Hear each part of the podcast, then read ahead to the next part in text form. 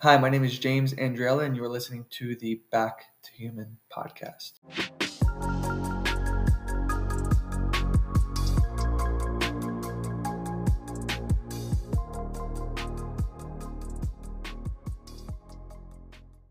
On today's episode, we have myself.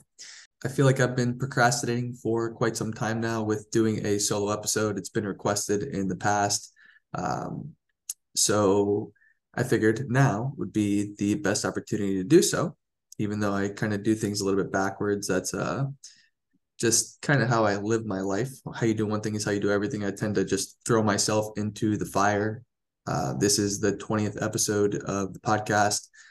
And when I initially started, I didn't even foresee it going this far. I just kind of had this internal calling that I need to start spreading the word about certain health issues, and podcast was the way to do so. And I picked up that call. I didn't actually know what it would look like at first. Like I mentioned, just kind of threw myself in the fire, and now I am figuring out things along the way. I'm taking messy action, as one of my mentors, Steve Lane, would say.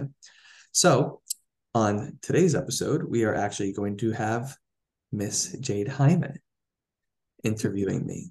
So Jade, host, welcome to the show. All right. Thanks for having me back again. Super honored to be here. And I am so excited to dive in with you because the world needs to and gets to hear your story.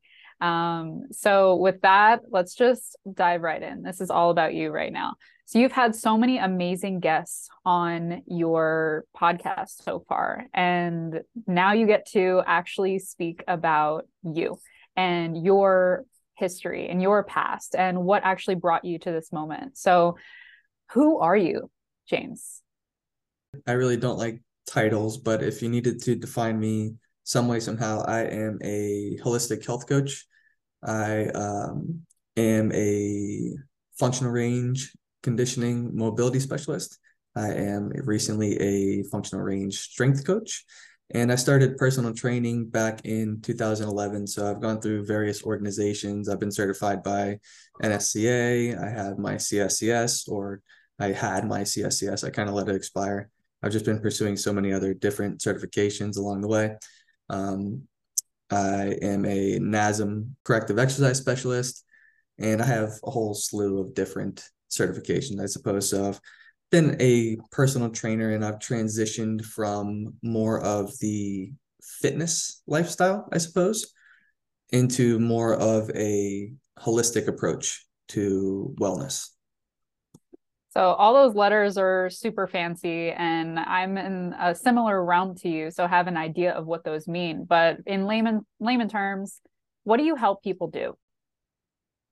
I get people stronger. I help them resolve joint pain. I help them resolve some health issues that may be stemming from their nutritional intake, so their dietary intake. And if I could really just put it simply, I help people become a better human being. Hence, back to human, yeah? Mm-hmm. That's the whole goal of this. I love it. So that's what you currently do. So what is a little bit more about the background that led you up to this moment? Tell us about your past. Tell us about your childhood, your upbringing. It depends on how far back you want to go, but tell us a little bit about how you've got here. So, as I mentioned, I started personal training back in 2011. So I graduated from Florida Atlantic University with a bachelor's degree in exercise science. And from there, I did a handful of different internships with some really well-known sports performance facilities down here in South Florida, namely Bomberito Performance Systems. And I've worked with pretty much every population, from youth to the professional NFL level to professional soccer, and also geriatrics as well. So I've kind of dabbled in every little area. And what brought me to this point is, throughout my education and throughout my training, my experience in the field, I got decent results. I don't regret any of the things that I've done because they've led me to this point. But with myself, I was kind of following the model that was being perpetuated throughout even college education. So when I was going for the certifications, what they really focused on was if calories in and calories out, or an if it fits your macros model. And they were following this thermodynamic approach, which if you're trying to lose weight, then the only thing that really matters is the amount of calories that you're ingesting. So a lot of people in the fitness industry, they're told that they need to just consume less and move more. And I was spouting this as well. I was the one that was passing this along because it's what I believed. It's what was effective to a certain point until it really wasn't. So I remember having clients that would tell me, it's like, hey, I'm following this. But meanwhile, their weight on the scale wasn't going down. Their lifts would go up. They'd get stronger. They were more aerobically fit, but the weight just stayed the same. And it got to the point, honestly, where I figured that they were just lying. I assumed that they were lying. It's like, no, you're consuming way too many calories. The scale does not tell you how healthy you are. It's an arbitrary number in the scale. And a lot of people will get fixated on this, especially women. Women, you are the worst with this. I'm just being honest. Please don't come at me with your pitchforks. But I've had it in the past where women will focus on this one number and they could be shredded. They could be beach ready. They could be in their 40s. They could be a MILF. I'm just going to say that. But somehow they're not happy because they do not weigh 128 pounds. So what the scale tells you is just an arbitrary number. It doesn't tell you how aerobically fit you are. It doesn't tell you what type of mood you're in. It doesn't tell you how much sleep you got, how good your quality of sleep is, and overall how you're showing up in the world. So ditch the scale.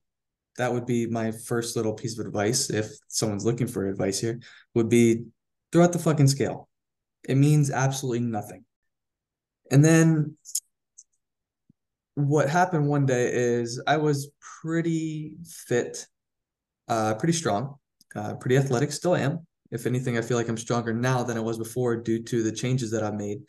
But I learned that there is much more to nutrition and what you're eating than just a calorie.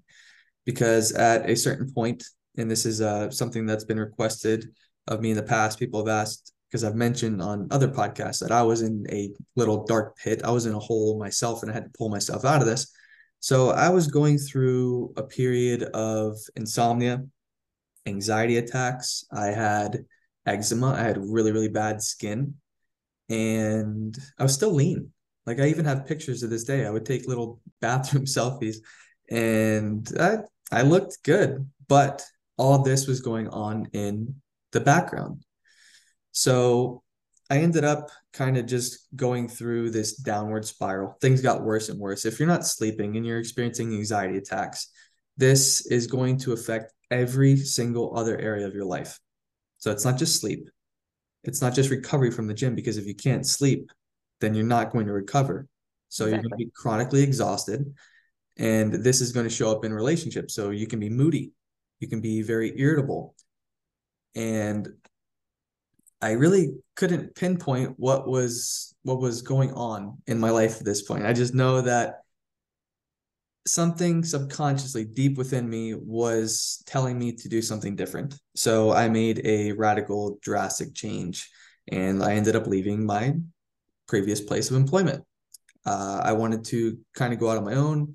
I didn't really have too much of a plan besides perhaps becoming like an Uber driver and passing out business cards. I was willing to do that to make it happen. I pretty much had to just start it from scratch. And throughout this process, I wanted to really resolve what I was experiencing in terms of anxiety and the insomnia. Looking back now in hindsight, I probably could have done things in a better way, but I reached a breaking point. And I know that I needed to change.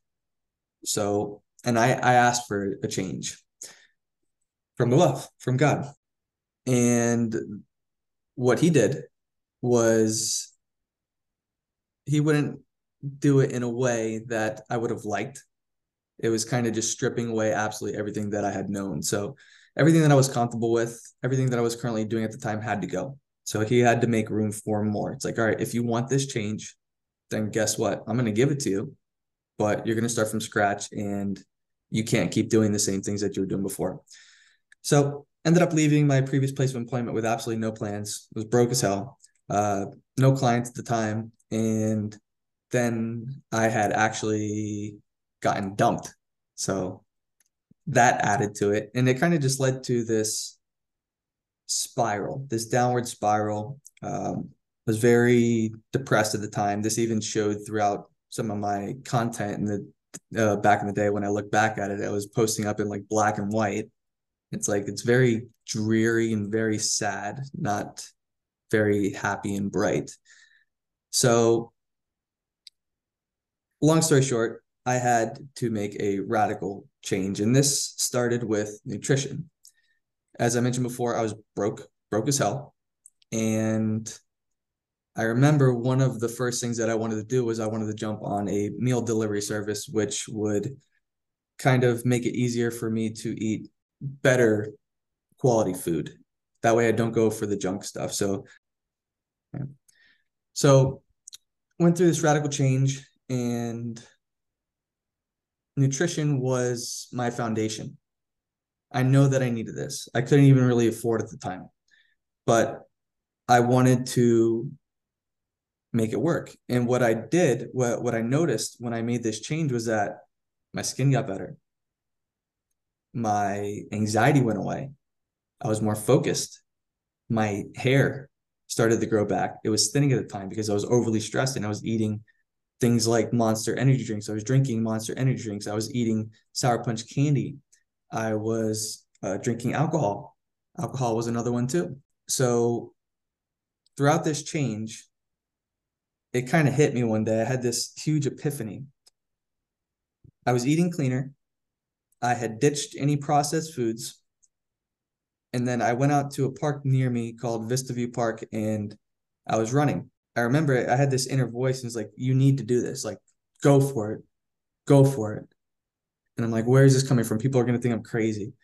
But it was this internal calling. It's like, you need to do this. And it was scary as shit at the time because I knew that no one would believe me. And the epiphany that I had was all the processed foods, all the junk foods, they all contain sugar in them. Every single one of them. There's added sugar in every single product.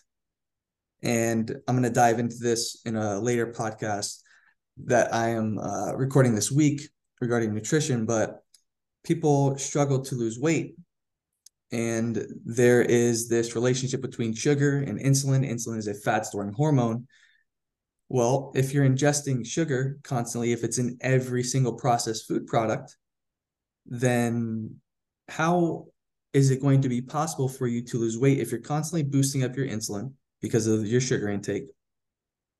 It's like you're just a hamster running on the wheel and you're spinning your wheels. You're not going to get anywhere fast.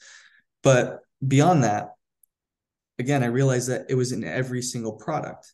And now what I've learned is there's more to it. All this processed stuff has things like seed oils, vegetable oils, which are inflammatory. And it really hit me. It's like, if these products are on the shelves, if they are in every single convenience store, if they're in every gas station, if they're so readily available to us, they're cheap too, much cheaper than organic food. This is on purpose. This doesn't just happen. This isn't a coincidence. So we are being systematically poisoned. And there's connections if you want to draw the web out. I'm sorry, this is going dark, but it's what I had this epiphany, this moment of clarity that's like, oh shit, we're in this system that makes people sick. And then from that moment on, I was just like, I need to spread the word. I need to tell other people about this. And that's kind of how I got here. That was a few years ago. And I've learned more in the process.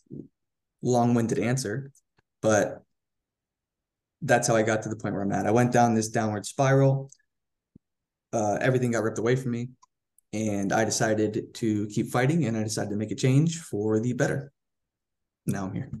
Very rarely do we hear of a massive success story or somebody who's doing big things and making a big impact if they haven't gone through that dark night of the soul, right? So you obviously went through that. You left your job. You got dumped, luckily for me, selfishly, of course, but you got dumped. You lost your job. You were having all these anxieties, skin, all these other different types of mental and physical health challenges. And would you say there's, obviously that's enough, but do you feel like there was anything else pushing you to, you know, reach deeper?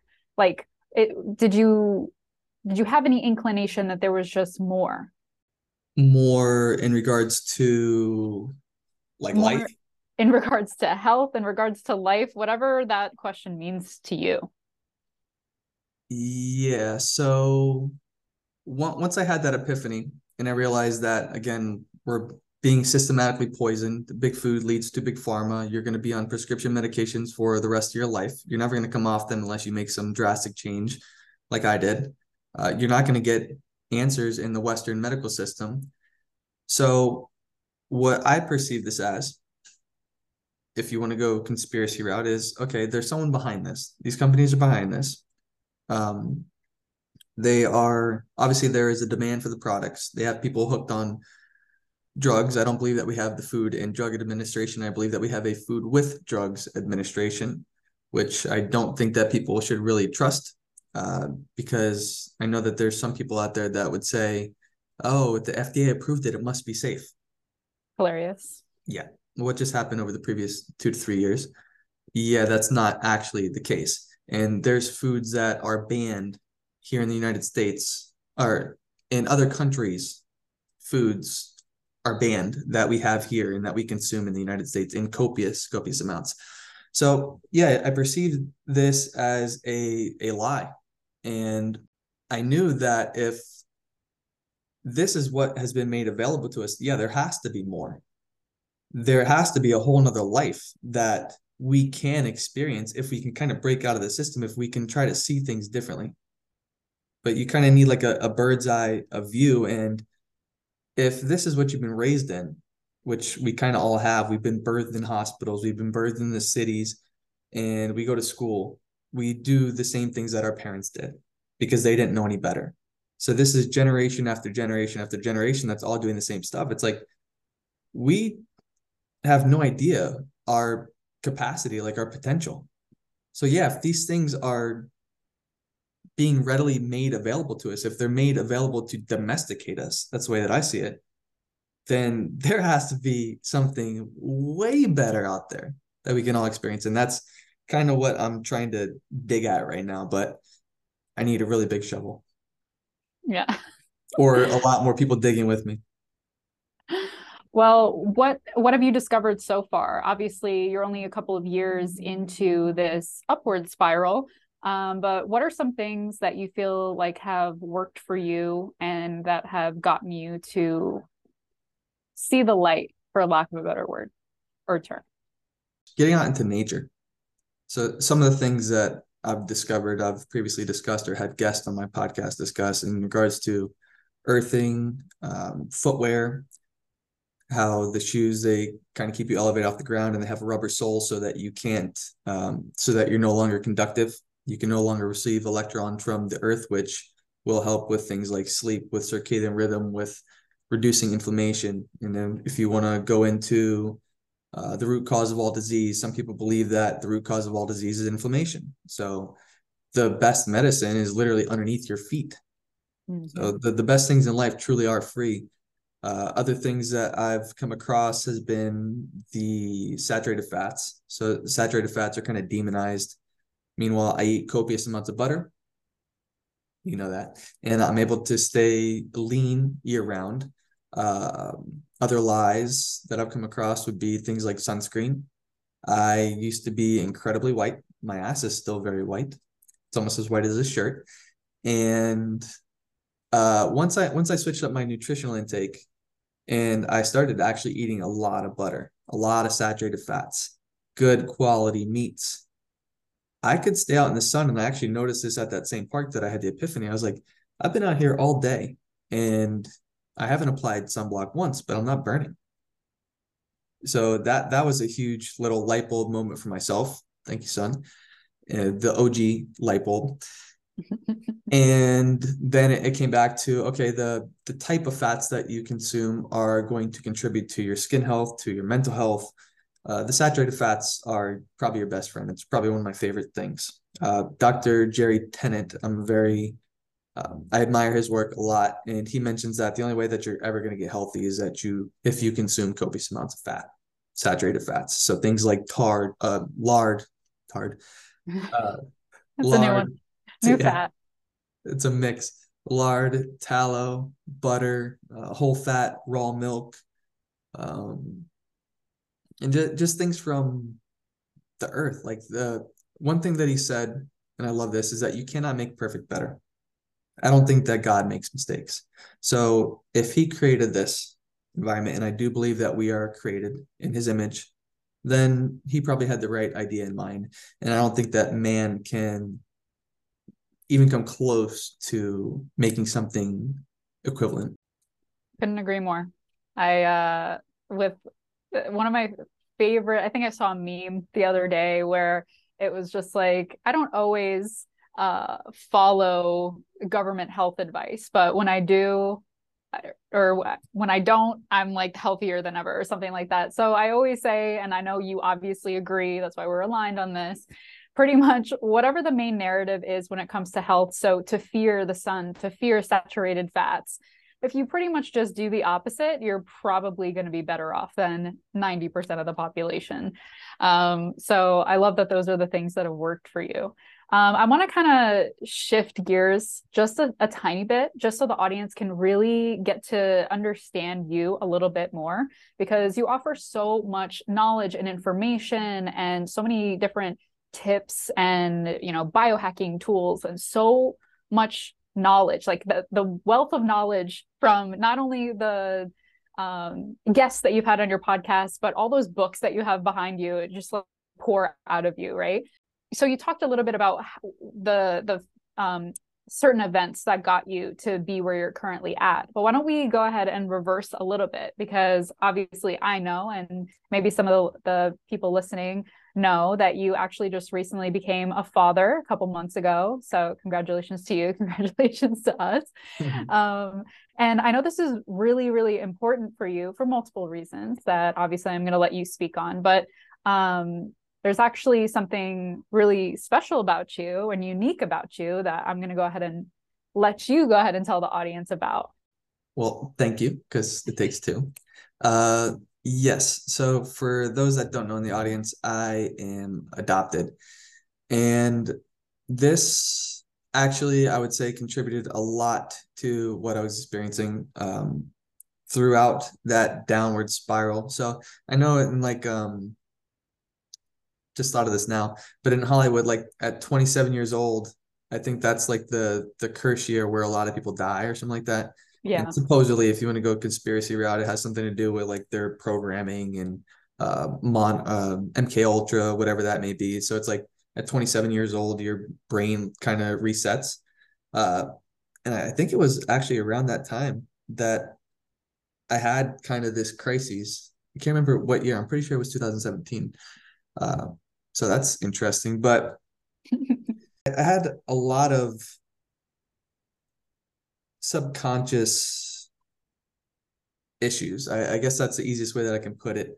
Like these inner callings and behaviors that didn't really make a whole lot of sense to me. So now when I rewind, I can look back at my relationships at that time with clients, with employers, whoever it may have been, or in like an intimate relationship. And I saw behaviors that were being expressed at that time that were related to my adoption. And I didn't really put these two things together at the time or throughout my entire life up until that point.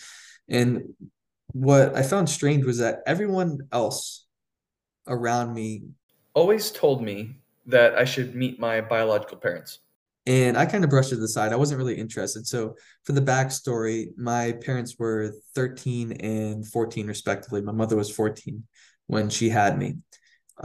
So they were too young to bring up a child in this world. And they made the hard decision to put me up for adoption. We all know what the alternative to that would have been. So I'm extremely grateful that they decided to actually go through with it, and they gave me up to a very loving home, because I don't really know where I would have been had I either obviously been aborted, I wouldn't be here, or if I would have grown up in those circumstances when they were not really fit to raise a child, they were still children themselves. So I was put up for adoption, and my adoptive parents gave me an absolutely amazing childhood. I was really, really athletic. I was always a really gifted athlete. And like many other people, I kind of grew up on these processed foods. So that obviously led to some of the issues and some of the habits in like nutritional intake that I had up until my 20s, where I just assumed that these things were okay. And those contribute to like mental health. But at this point, at this pivotal point, going back to when people could kind of, they were suggesting that I go meet the parents. I wasn't interested because I understood that they weren't fit to raise a child. So I forgave them. And as I said, there was kind of like this outside perspective. Everyone kind of knew something about me that I didn't know myself. So how my adoption, and for a little bit more further details, my sister, she's actually adopted too. She made me take a 23andMe test or Ancestry, one of the two, I forget what it's called, but she made me spit in a little tube, and I didn't think anything would come of it. I wasn't interested in the family tree or anything like that. I legit did not care. But my results came back, and then all of a sudden I received a message from someone on Facebook, and it turned out to be my aunt. And she's like, "Hey, are you looking for your father?" I'm like, "What? My dad's in the other room. What are you talking about?" Yeah, right. And just had dinner with him. Yeah. So she's like, "No, are you looking for your biological father?" And then she sent me a picture of him. Like, holy crap, that's me. Mm-hmm. It's like, that's me. So long story short, we ended up connecting. I was able to connect with my mother as well. Mother through biological mother, I will say that, through Facebook. And the very first message that I sent to her was, "Thank you for giving me the opportunity to live."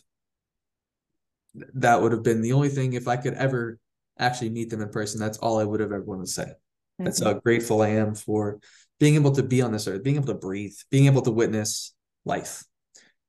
So I sent that, never really got to meet my mother. I just never really pursued it because it's kind of stressful. So any adoptees that are listening to this, like, you already have an established life. You already have your adoptive family. You already have your intimate relationships. And then especially at my age, I could have pursued this sooner. I just, again, I wasn't interested. It never just crossed my mind. I was at peace with it, I thought. But it's stressful, like adding these relationships, like it can be really difficult. So I ended up meeting my biological father though, because he was relatively close. And I also met that side of the family, a lot of my aunts. So it was a very, very special moment meeting my biological grandmother as well. It was my aunts, my grandmother, and my cousin. So what's funny is when I showed up at the restaurant, I think this was around my birthday. It was like a birthday lunch. And it was amazing because it was the most surreal moment of my life. I had never met these people. They were blood relatives. They were literally blood. And for the first time in my life, I actually saw people that looked like me. Mm-hmm. So This has nothing to do with my adoptive parents. Again, they gave me an amazing household.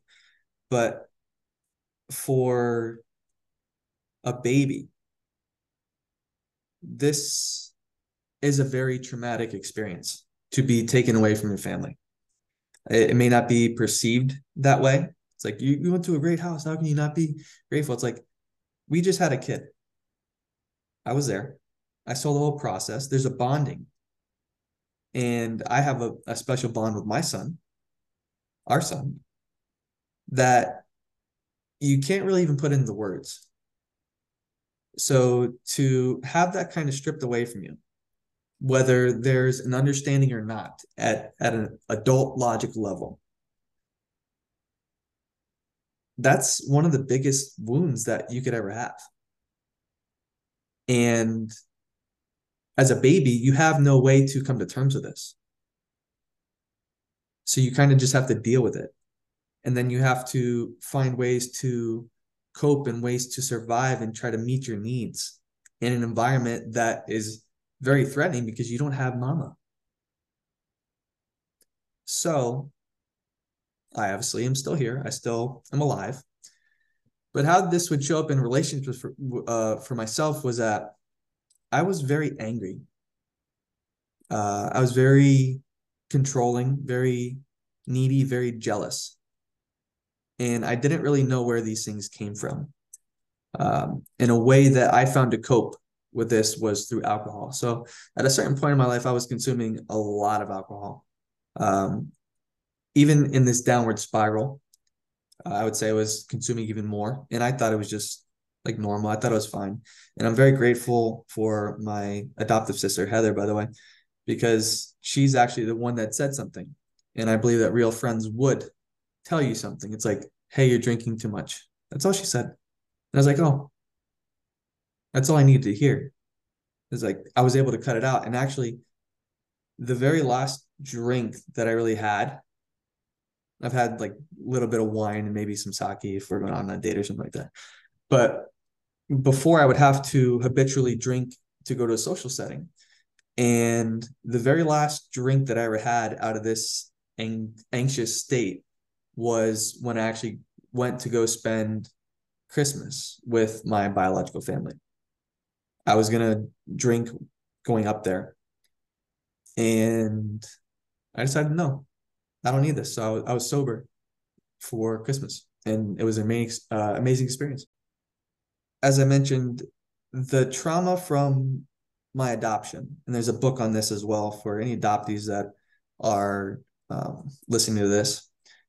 It's called The Primal Wound. And this kind of just put things into perspective. It talks a lot about the behaviors that are going to be expressed as an adoptee when you don't really have this resolution.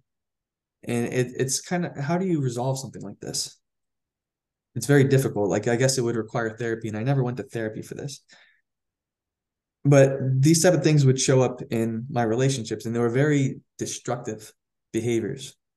They were very self-sabotaging. So I'll be 33 now. It's like, if I didn't have these behaviors in that beginning part of my life, I'm curious where I would be at now. But everything has its perfect timing. Everything has its reason.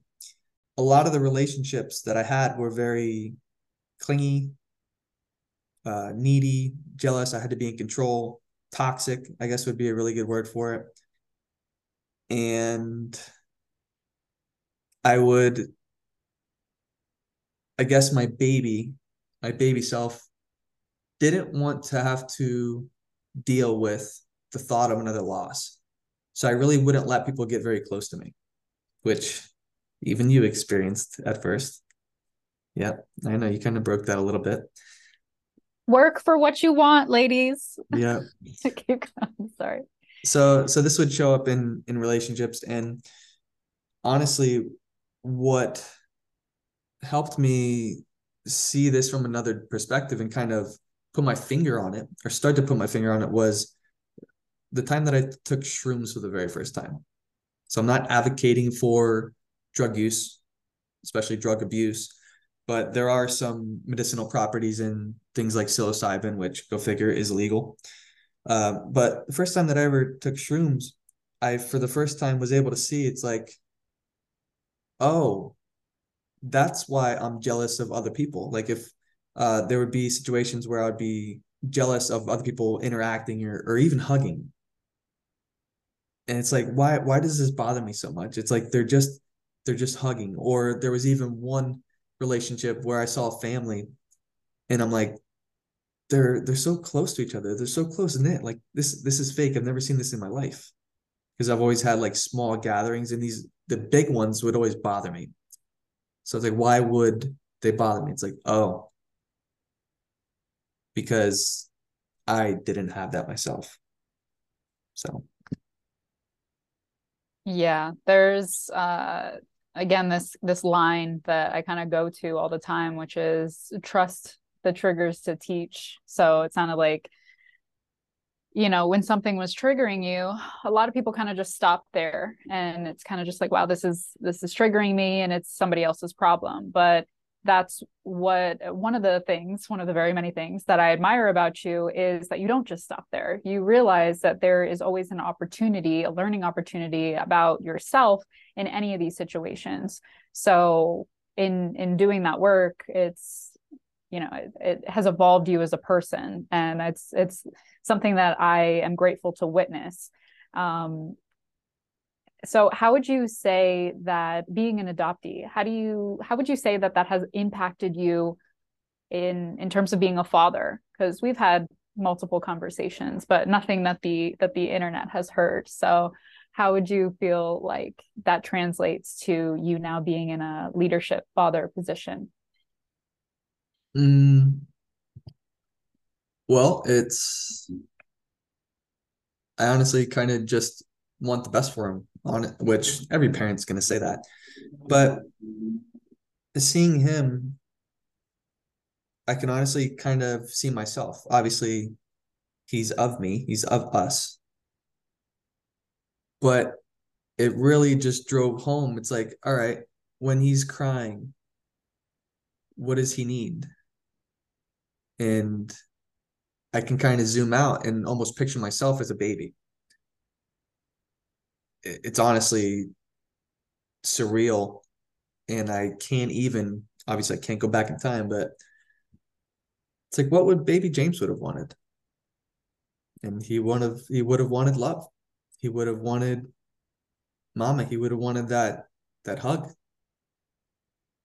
And it's just different. It's different as an adoptee. And I've always kind of felt like the black sheep, which I guess through my behaviors now, I definitely would be, considering how most people live their lives, eating the junk foods, consuming mainstream media, and just not healthy. So black sheeps are going to be the one that stands out from the crowd. There's plenty of other black sheeps, but I always kind of felt like the black sheep when I was growing up. Like, I was always shy, for no particular reason. Other people would gravitate towards me, but I would always kind of like not want to be the center of attention, always draw attention away from me. So in regards to how this really affects me as a father, I don't really know yet. It's just, I can see myself in him. So I want to be able to provide the things for him that I wasn't able to have. And this isn't really in terms of materialism. It's not really in terms of, I received love, so that really can't be it. I received tons of love from my adoptive family, even though I was big pain in the ass. But just that bond, that close bond. I'm sure your mom is going to love listening to you finally admitting publicly that you were a pain in the ass growing up. So shout out. Yeah. And I love that honest answer of you just not knowing yet. I mean, it really has, you know, to the day has been 9 months since he has performed the ultimate escaping the womb. And I've seen you grow into a different version of being a powerful father every single day, especially as his needs change. And it's such a beautiful opportunity as a parent, mother, father, adopted, biological, whatever it is, to have this really unique opportunity to reparent ourselves ultimately. And when you're saying, you know, I want to give him the things that maybe I didn't have, or maybe capitalize on the things that I got a lot of that really worked for me, that's the goal of evolution. Like, that is the true definition of going back to human, which is really every single successive generation getting that boost, right? Whether that is physically, nutritionally, emotionally, mentally, spiritually. So what would you say are some of the things that you are going to continue to do that worked for you, like things that you received as a child that you're going to continue to pass down the generational line? And what are some things that you're going to add? We talked a little bit about nutrition already, but what other aspects? Things that I would want to pass on is knowing how to actually do things, like knowing how to fish. Fishing's fun. I can only imagine how few kids actually know how to fish nowadays, but I'm very grateful that I learned that. My dad's an avid fisherman. My adoptive father is an avid fisherman. He was also pretty handy as well. So putting things together, I'm not the best, still need some work. Need to spend some more time in Lowe's or Home Depot, but that's definitely something I'm grateful for as well. And I loved how he was always, he could make friends with everyone. Mm-hmm. So he could literally, I feel like he could sell sand to the beach pretty much. Yeah, he's a great husband. I get that from him. Yeah. So he can make friends everywhere. He's always kind of calm, chill, which I'd say I'm very chill myself now. And things that I would like to add though would be definitely just better leaderships in terms of taking care of yourself. So he's only 9 months old, still a little baby, but throughout the 9 months, I've felt like I just need to be stronger. Like every single day, I just need to be stronger, not necessarily physically, but mentally, spiritually, I need to be stronger for him. I didn't really have this example because, like many people, I grew up in the household that had the processed foods and they were kind of just bought into the whole allopathic Western medicine route. So that would definitely be something that I want to add, is just how to nurture and take care of yourself, even if you are sick, which that's something that I'm currently in the process of still learning. But definitely feel like I have a good hand on that. And other things that I would want to add is freedom, like thinking outside the box, not following the same route as everyone else, not going through public education system, not having to pursue a college degree unless you really want to. Because I've seen it. I've worked with people of all different industries. They're not necessarily all happy, even though they may be quote unquote successful. And I've known people that graduate college and they're homeless.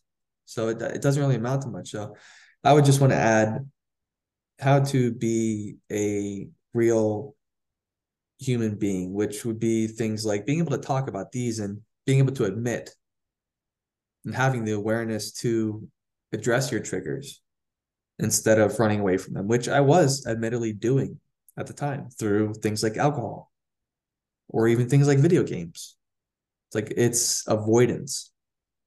So adding that, and that's kind of difficult because I feel like a lot of people don't know how to do that. There's not this community. Hopefully there is in the future. Maybe we're building it. We are. Yeah. But there's not this collective community of hordes of people that are willing to really talk about these things. It's just kind of like a further suppression. It's like, how can I keep doing things? How can I be a human doing instead of a human being? So, which encompasses things like being vulnerable, being able to be vulnerable, being able to admit that you made mistakes, and then ultimately knowing how to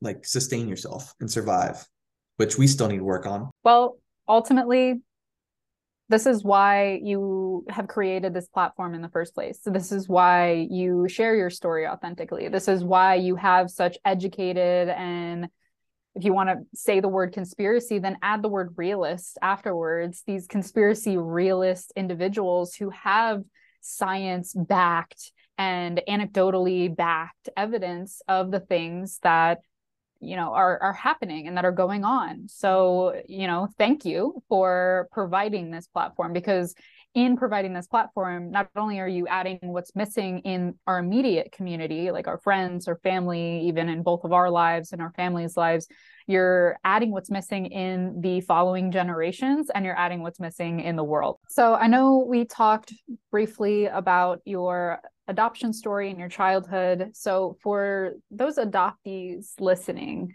what is one piece of advice that you would give to somebody? I would say that it's definitely worth addressing that this was a traumatic experience, whether you as an adult want to admit that or not. Not only is it traumatic for the baby, but it's traumatic for mama too. I don't think that maternal bond ever really goes away. So as far as pursuing making a connection, because I've been in touch with several other adoptees, it can be a little difficult because, again, as I mentioned, you have this traumatic experience and it can show up in certain behaviors in yourself. So I obviously don't know the other side of the spectrum because I'm not a woman, I'm not a mother, but I can only imagine that there is a traumatic experience for the mom, and this may have shown up in certain behaviors for her as well. So who knows where they're at in their life, or who knows where the rest of your biological family may be at. So from experience of others meeting their families, it has not always gone so pleasantly. So this is kind of an area that you may want to tiptoe around, but it can be absolutely amazing, as it was when I met my biological father's side of the family. And this actually goes into some of what we were reading throughout your pregnancy, which was The Secret Life of the Unborn Child. So I'm pro-life, obviously, just based off my circumstances. I do love this life. I do love what God has provided for us. And from reading that book, childhood imprinting starts before the baby is even born, when the baby's in the womb. So not only is there the traumatic experience of the birth and the separation, there's also all the chemical reactions or the physiological responses that are going inside of the mother at the time, because she may not want to have to give you up for adoption, but she may know that she needs to. So there's a whole lot going on before you're even born. So honor your baby self, honor your womb baby self, and consider looking outside the box. If you are engaging in self-sabotaging behaviors in regards to your relationships, in regards to your career, that this may actually be something that stems from your past.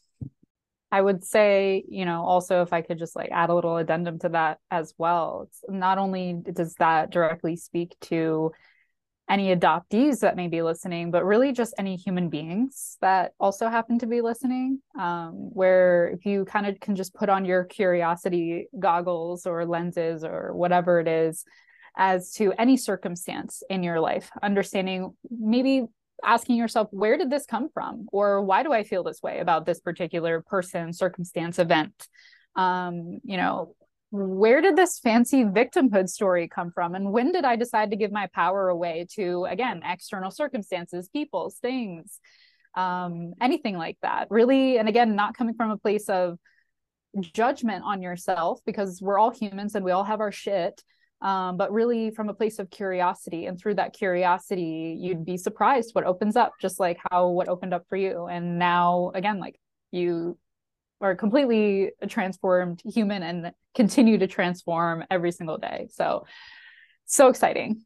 Yeah. So I believe the things that I mentioned actually will resonate with a broader audience. It's not just related to adoptees or even like foster children, but collectively, every person may have some childhood trauma, or this may even stem from the previous generation. This is something that I talked about with Tom Seager on our cold exposure episode, where you can inherit behaviors from your parent and traumas from your parent that now go into you, and you may pass it along.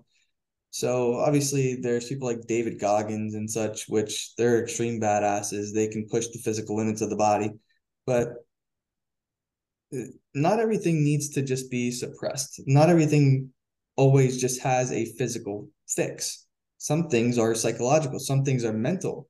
And a lot of people may say just, oh, shut up and just do it, just push through. It's like, to a certain extent, taking a victim mentality is not going to serve anyone, and that you should come from more of a place of ownership and responsibility. You can't fix things in the past. You can't fix mistakes from the past. You can learn from them.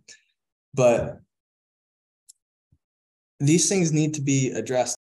You can't fix what you do not know. So you need to shine a light on these dark areas that you may not know are even there. They may be subconscious. So I would say that you do need to address them. So the last question I have for you, the people are dying to know, what are you doing now? Are you coaching in person? Are you coaching online? Do you have any availability? People want your help and they want to know how to reach you. Yeah, so as far as coaching goes, I'm currently not accepting any in-person clientele. However, I am in the process of developing an online program that is set to come out in July, later in July, that will both be offered as a standalone self-paced coaching program that you can do at your own leisure, that will cover things such as mobility, nutrition, hydration, light diet, and how to curate an environment that is going to help facilitate the lifestyle changes that you wish to make, because an environment dictates your behavior. So how to help you sleep better, and how to make these nutritional changes much, much easier on yourself. So that will be a standalone program that I will be offering. Again, it's set to come out in July. And along with this, I will also be offering my coaching services if you need an extra layer of accountability, or if you just need some more customization, some more individualization to this program. How would people be able to hop into this program? So they would be able to reach out to me and I can enroll them through the website. The website is backtohuman.us. Once the program becomes available, again, as I said, in July, should be a smooth, easy sign-up process. And if you are interested in one-on-one coaching to go along with it, there is a standalone program, but if you do need further assistance and you do want one-on-one coaching to go along with it, you can reach out to me and shoot me a DM at kingsixkiller. Or just shoot me a message on the website, on the contact page, backtohuman.us. You can reach me through there as well. Awesome. Well, this was so fun. And again, thank you for having me. It was a pleasure interviewing you for a change and allowing the listeners to get an inside peek, sneak peek of who you actually are. The man in front of the camera, the man behind the word host, you know. Thank you for bringing it out of me. It was fun.